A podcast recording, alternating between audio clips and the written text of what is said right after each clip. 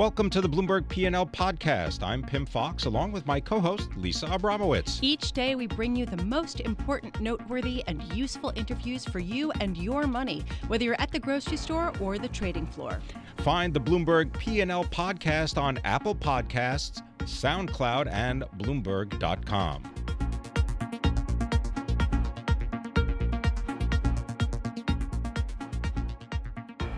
He writes in the recent insight from TCW that failing to prepare is preparing to fail. Tad Rivelle is the chief investment officer for fixed income for TCW, helping to manage more than $180 billion based in Los Angeles. Tad Rivelle, thank you very much for spending time with us. What do you mean by this, that failing to prepare is preparing to fail? Well, what we're speaking to is that there is an asset price cycle, there is a credit cycle. Unless this is the first one that isn't actually going to be a cycle, we should expect that uh, the uh, relatively placid environment of the last seven or eight years is ultimately going to have its comeuppance, and that it's imperative that investors understand that strategies that focused on risk taking and um, yield emphasis will probably have very disappointing results if, in fact, we are in the late stages of the asset price cycle, which we do view ourselves as, as being. So, how do you respond to people that point to the sort of, I guess you would call it the disintegration of a connection between asset prices and growth in GDP? Right. Uh, well, you know, that is uh, probably the most consequential place that people ought to be looking in terms of understanding where you are in the cycle. As we would put it, the disconnect that what you alluded to, the disconnect in which asset prices are so robust against the backdrop where GDP has been growing at very muted rates for a very long period of time, suggests that there is, in fact, a disconnect, uh, as you say, between asset prices and income. If you disaggregate asset prices into their uh, constituent pieces, obviously what you have is equities, real estate, bonds, etc. And when you have this large disparity between asset prices and GDP, what you're really saying is that one or all of the following are true. PE ratios are being stretched, cap rates in real estate are very low, or bond yields and bond spreads are also quite quite compressed. What it also means, of course, and just thinking about it in an equity formulation, if asset prices are high, if asset multiples are or uh, PE multiples are high, ordinarily as enterprise multiples lift, so do debt multiples. If debt multiples are lifting at the same time that income and GDP is muted, sooner or later you're going to have a debt servicing problem. Well, then speak about this debt servicing problem in the context of low discount rates that were available at one time but may not be available in the future. Right. So, to to a very great degree, maybe this also speaks to to another kind of disconnect. I'll call it the central bankers disconnect. Is that traditionally you think of capitalism this way: that when your labor and capital are efficiently configured in your economy, your profits are going to be growing, your wages are going to be growing, your GDP is going to be growing. That's just another way of saying that prosperity should naturally lift asset prices. Instead, what the central banks in effect have done over the course of this cycle is they short circuited the process. They forced rates lower through quantitative easing, through zero rates, negative rates in Europe, and so forth. And by driving the discount rates down, uh, the result has been a, a surge in asset prices.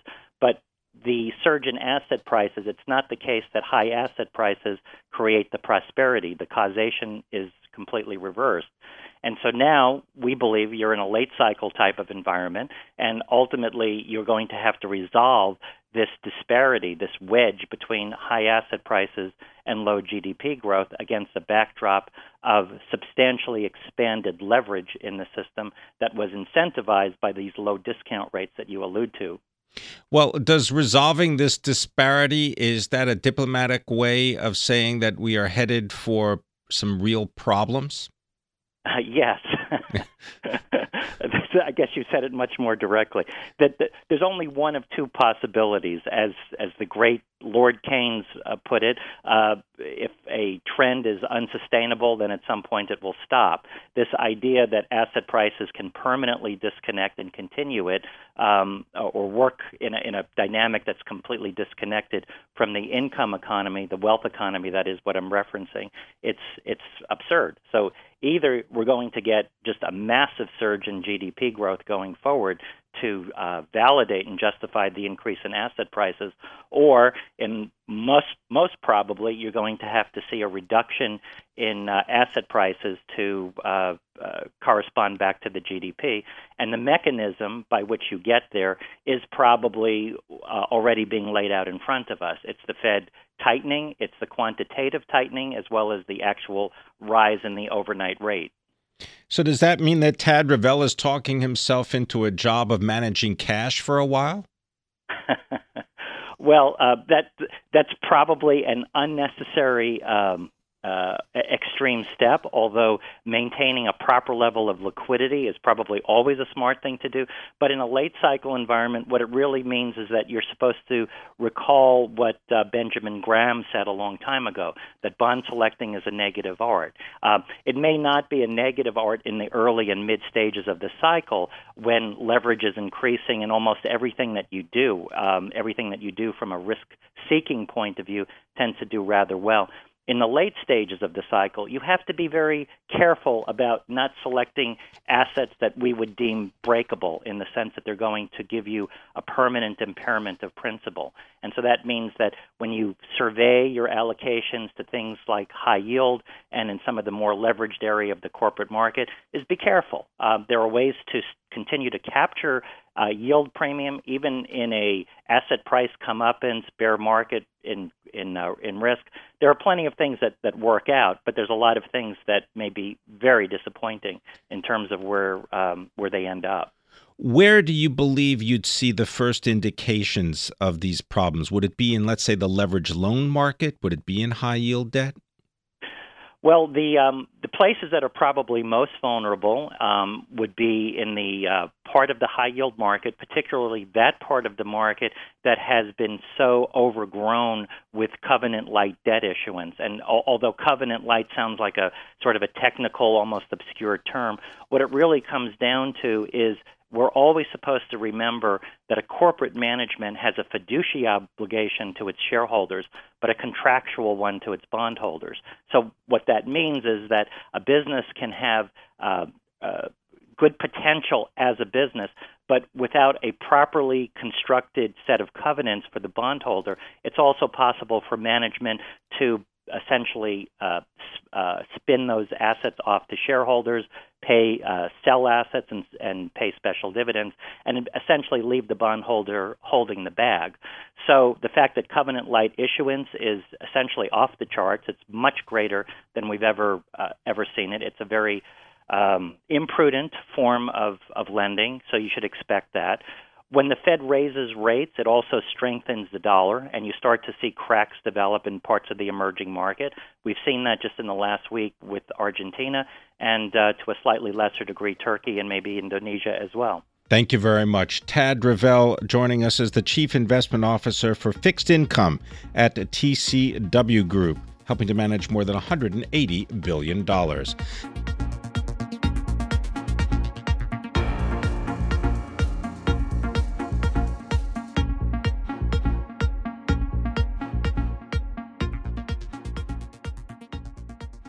Global value. What is a global value investing perspective? Here to help us understand this is Thomas Russo, managing member of Gardner Russo and Gardner, helping to manage more than $10 billion of customer assets based in Lancaster, Pennsylvania. He joins us here in our 1130 studios.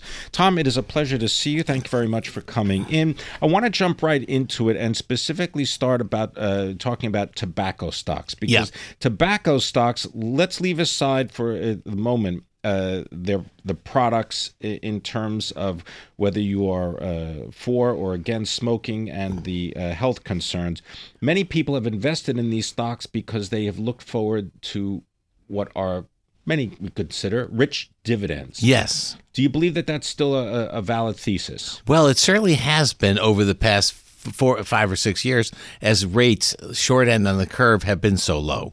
And so people have sort of been pushed into equities in search for yield, and they've had the highest uh, highest levels of yield. Um, uh, and it's in large measure because up until recently, they've they've lacked the ability to reinvest a lot of money in the business um, uh, historically. Um, uh, and, and the dividend yields 5% plus for uh, um, uh, Philip Morris International, and roughly the same for Altria, have attracted capital historically. So do you think that they are still attractive for people looking for dividends?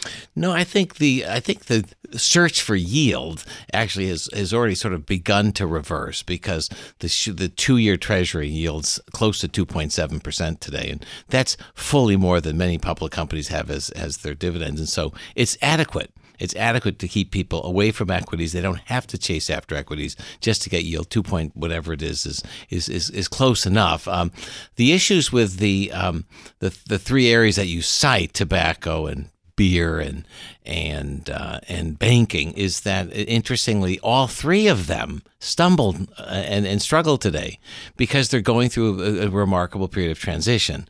Those are traditional old businesses. You can't imagine anything quite as long-standing as tobacco, banking, and and uh, and beer. Um, but each of the businesses that we're involved with there have uh, new elements that uh, make the future seem more cloudy than than the past. Um, oh, okay, but, but, but, just final question on, on tobacco yes. stocks, and then we can go on and talk about uh, AB uh, yes. InBev. Shares of Philip Morris International are down by more than a fifth. Yes. So far this year. As you say, they currently pay a 5% dividend. Yes. Um, is this a stock, in your opinion, whose time has come and gone? No, no, it's a position uh, still uh, in in my portfolios. Um, it's a it's a stock which evidences the expression at this moment that no good deed in life goes unpunished. It, Philip Morris has alone in the industry over the past five years directed over two and a half billion dollars of shareholder money to develop a, a reduced risk product, a, a, a, cigarette substitute that satisfies adult consumers who wish to quit, which are effectively half the community of smokers in the world. Over you know, probably 150 million people would love to quit and and yet they haven't had something that worked. Philip Morris, after having spent invested two and a half billion dollars, um, has a product that works. And in fact, in Japan and other markets where it's rolled out, they now have close to 20% market share themselves uh, in in this in, in what was the tobacco industry. It's now split with combustible cigarettes and the product that Philip Morris invented called the IQOS, which is a non-combustible cigarette. And everything's moving along swell. Uh, up until a couple weeks ago, they had a stumble in the in the rollout of of a new uh, a device that's attached to this product, and that caused some investor concern. There was a slowdown in the the, the cigarettes that go with that product, and the market became a bit dis, uh, disenchanted with the near term prospects. The long term prospects are completely un unaffected by this, um, as far as I can tell. And then on top of it, it's a, it's a regulatory thing. Uh, the U.S. FDA ref- has resisted allowing this product into the market, despite the fact that it has helped nearly 6 million smokers around the world in the last two years alone quit forever cigarettes. And so um, we believe that that relief from the FDA will have to come because the product being adopted by millions of people overseas leaves uh, the U.S. seeming a bit of isolationists as it relates to a product that has effectively helped people for the first time ever quit. Now that's one thing, and and I think at five five percent yields at 13 times net income in this marketplace, the investments are in Altria and Philip Morris are, are quite reasonably priced, especially as I do believe that the product that both of them will share in will finally get uh, approved by the U.S. Uh, FDA. Thank you very much, yeah. Tom Russo. I look forward to having you in the future. Got to talk more about your uh, value strategy and uh, get your insight into what's going on in the beer industry because, as you say, going through uh, lots of changes. Tom Russo is managing member of Gardner Russo and Gardner, helping to manage more than $10 billion based in Lancaster, Pennsylvania, joining us here in our 1130 studios.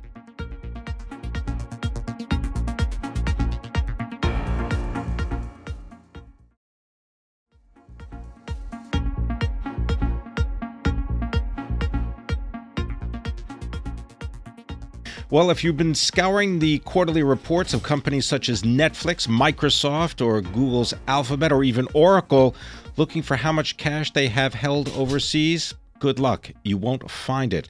Brandon Kochkodin is a managing editor for Bloomberg News, and he joins us now to explain why. All right, Brandon, why aren't companies reporting how much money they have held overseas? Yeah, I mean the simple answer is they don't have to. Um, the the more complicated one is basically um, with the tax law changes. Um, every company had to pay these this mandatorily had to pay this tax already. They they can space it out over eight years, but they have to pay this tax on their foreign holdings. So cash anywhere in the world is basically fungible now. Yeah, but why wouldn't they want to report that they had, let's say, brought the money back to the United States if indeed they did so? And that's the question that um, tax experts we talk to are asking. Um, they're looking for you know changes in disclosure right now because they haven't gotten a lot of guidance from the IRS. All right. So if the company doesn't bring back the cash from the United States, there's no way to know this now at least not from their quarterly reports. We might see it um, through other filings. Some of them are actually disclosing. I mean, we have an example in there from Google, I believe, um, that they, they told us how much um, tax they paid. So from there, you can kind of back end it and, and get a sense of how much they brought back. Uh, but it's up to them. I mean, otherwise, we're not going to know. And what about other companies? I mean, I mentioned uh, Microsoft, Netflix, uh, Alphabet, the parent company of Google, as well yep. as Oracle and Apple. They don't report this. And in some cases, I should just mention that it ha- it isn't something that's just happened, correct? Exactly. So Apple stopped last year at the end of their, I guess their fiscal first quarter, whatever, whatever it was there back in October. Um, and then, uh, you know, the same thing, I think Cisco stopped a little bit earlier. Otherwise, we're seeing them stop at this first quarter reporting after tax law went into effect. And what about other companies? Uh, are other companies like Coca-Cola, for example, are they still reporting how much money they have? Yeah. So that, that's, that's sort of the interesting part to us right now is, is seeing who's reporting and who isn't. So Coke and Pepsi both are, GE, Caterpillar both are um, Facebook is. Some of the interesting things you get to see now is someone like Facebook, they actually have more cash overseas now than they did before. So it, it's not quite having the effect we thought it would the question is whether how much is just how much it matters. Now, the new rule uh, set a one-time rate of what, like fifteen and a half percent for the cash and eight percent for non-cash or illiquid assets. Exactly, and and they have that's on what they were holding. Um, they have eight years to pay that though. They can space it out, so there's sort of that um, opacity right now in, in terms of when they're paying it, and that's something we're all going to care about because it's going to have an impact. So this would then make the actual cash amount that is listed in the quarterly report a total, obviously, for the entire company, and it would be treated the same as if it was in the United States. Yeah, exactly. So what what they held overseas, that's what's going to get taxed at those rates for this one time sort of um, you know repatriation holiday, if right. we want to call it that. Um, otherwise, now it's all being treated the same. The questions are becoming now um, around if, if we're going to see, you know, what the global minimum rate's going to be, and and if this is a permanent situation, or if companies are keeping it overseas just in case something changes, and and that there might be an advantage down the road. Because previously they had to pay what a thirty five percent tax if they wanted to bring the money back into the United States. Exactly, and so that was always the rationale for why I was saying quote locked overseas. Um, you know, like we see we see in the article, we have tax experts that are that are saying, you know, look, we tried this before in 2004, we didn't see a ton come back. You know, we're doing it now.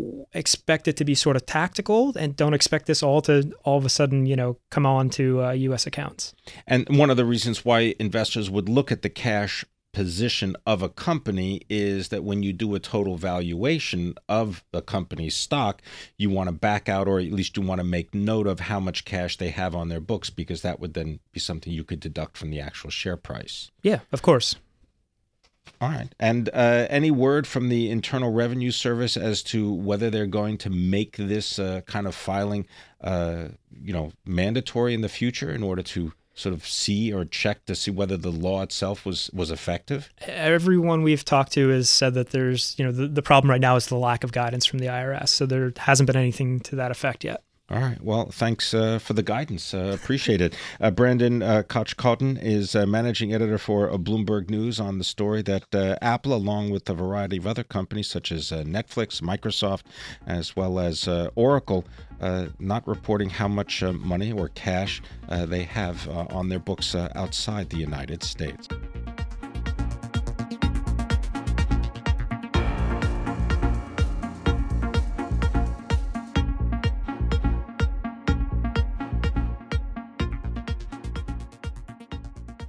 Go public or get sold. Well, there may be uh, an advantage to uh, being acquired. Sandy Miller is the general partner at Institutional Venture Partners, IVP, based in San Francisco. And Sandy joins us now to explain what's going on in the world of technology and initial public offerings and mergers and acquisitions. Sandy, thank you very much for being with us. You know, one of the things in preparing for this, I was taking a look at Snap, which was a headline grabbing initial public offering.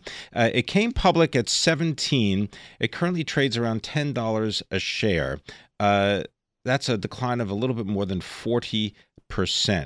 On the other hand, MuleSoft was acquired by Salesforce.com in March of this year for a price of $5.6 billion.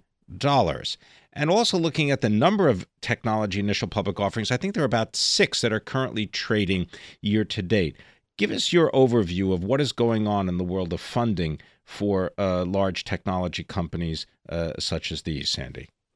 Sure. Well, first, it's a very healthy environment. The IPOs for for you, I'm looking here at U.S. technology companies, have really been working well. The last three that have gone, Carbon Black, Smartsheet, DocuSign, all raised the range from the initial filing range, priced at or above the range, and have traded up an average of 40%, actually.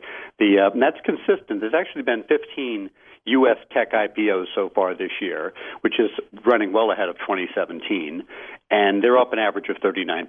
The most prominent one, the biggest name of the group, was Dropbox, uh, was an IVP portfolio company, uh, which has traded up over 50%. So deals are working. Um, it's not really that uh, a surprise because there's a, there's great companies, there's a backlog of great companies that are expecting to see more IPOs. Um, they're benefiting from obviously deals perform, and money managers are looking to add to the these companies to their portfolio to you know as a form of alpha, and they're benefiting from a favorable regulatory environment because the Jobs Act, which went into effect several years ago, has been expanded to include larger tech companies. Uh, and some of these new IPOs are pretty mature companies that, that didn't meet the standards of the emerging market uh, qualifications for the Job Act. But now they too, the, all the all the companies, not just tech, of course, but all the companies can can use the confidential filing and the test the waters features of the Jobs Act, which has been a, a great boon to the IPO market because it gives CEOs much more confidence that if they go through the process that it's going to be successful.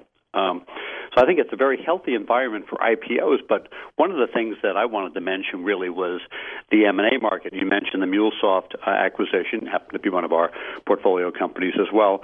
The uh, very very successful after going after a successful IPO. But in many cases, uh, companies are going to be acquired uh, prior to going IPO. And this isn't new, but I think you know people sometimes think uh, the M and A market, people buy when things are prices are low or whatever, that it's going to be counter cyclical to the IPO market. But just isn't true. It's been consistently the case that IPOs and M and A, certainly in the tech sector, cycle together. Well, would App uh, would AppDynamics, which was purchased by Cisco, would that be an example?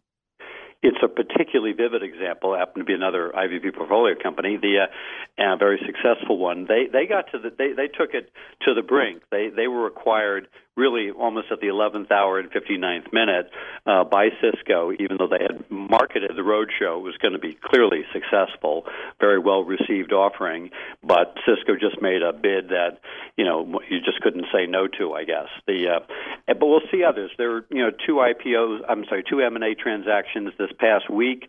Both are companies that could have gone public. And uh, Recruit uh, bought Glassdoor, the you know online uh, review for employees company company for 1.2 billion, and Walmart bought Flipkart, the big uh, Indian e-commerce giant, for well, they paid 16 billion for 77 percent of the company. That you know implies 21 billion dollar uh, company value. Those are two companies that could have gone public, but are being acquired instead. We'll see we'll see more of that once companies get uh, on either on file or gearing up publicly on file or uh, are preparing for an IPO and have made a confidential filing. And sometimes companies announce that they've made a confidential filing. You're actually allowed to do that. Um, the uh, they become it kind of becomes a catalyst for the big tech companies that probably have been tracking them for a while to move in and, and make an acquisition if it makes strategic sense for them. Do you see more untraditional types of money raising activity? And I'm thinking, for example, of Spotify, which went public but not in a traditional way. Yeah, of course, that wasn't money raising for Spotify because they did a so called direct listing.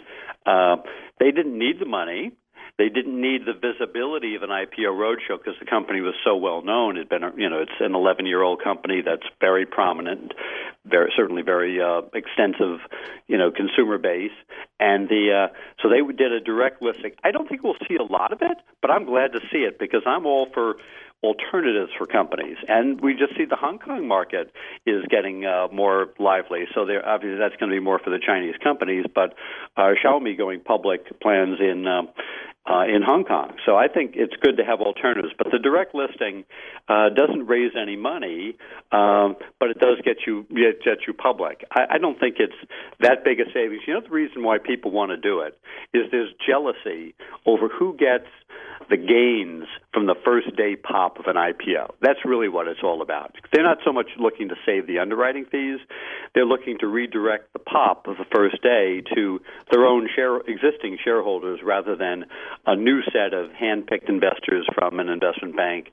you know, currying favor with their best clients. I want you to get specific if you can right now, because I know mm-hmm. that you have a lot of uh, well, you've got a lot of history in in the uh, in the industry, but the telematics and and the logistics industry. I wonder if you could just comment on what you see what you see happening. Sure. Well, it's an area that I, have personally been pretty involved in. We backed uh, uh, we backed three companies so far. One Fleetmatics, right? Road. Pardon me. Fleetmatics was one of them. Yes, uh, I was on the board of Fleetmatics. We backed, backed At-Road, um, which you know was acquired very very successfully. The uh, uh, Fleetmatics, which went public and then was later acquired, and most recently a company called Keep Truckin', based here in San Francisco, which has sort of turned the business on its head. And it's a it's a tr- rather than a system that's kind of imposed by the the, the, the fleet owner is actually uh, a telematic system and uh, uh, combined with a lot of other functionality that the truckers have adopted themselves. And then you know much like most technology today you know it starts with the users then the company uh, picks up on it. So it's it's gotten very very broad uh, positive acceptance from the actual truck driver community. So I think it's an area really ripe. You know, this is a massive amount of our our whole industry moves by truck. Uh, it's a very old-fashioned industry. The information available is remarkably limited historically, and it's really ripe for uh, you know technology improvements. And people like Keep Trucking and others are, are providing that. Thanks very much for being with us. Sandy Miller is general partner for Institutional Venture Partners (IVP), based in San Francisco, and you can follow them at IVP on Twitter. Thanks for listening to the Bloomberg P&L podcast. You can subscribe and listen to interviews at Apple Podcasts, SoundCloud, or whatever podcast platform you prefer. I'm Pim Fox. I'm on Twitter at Pim Fox. I'm on Twitter at Lisa Abramowicz1. Before the podcast, you can always catch us worldwide on Bloomberg Radio.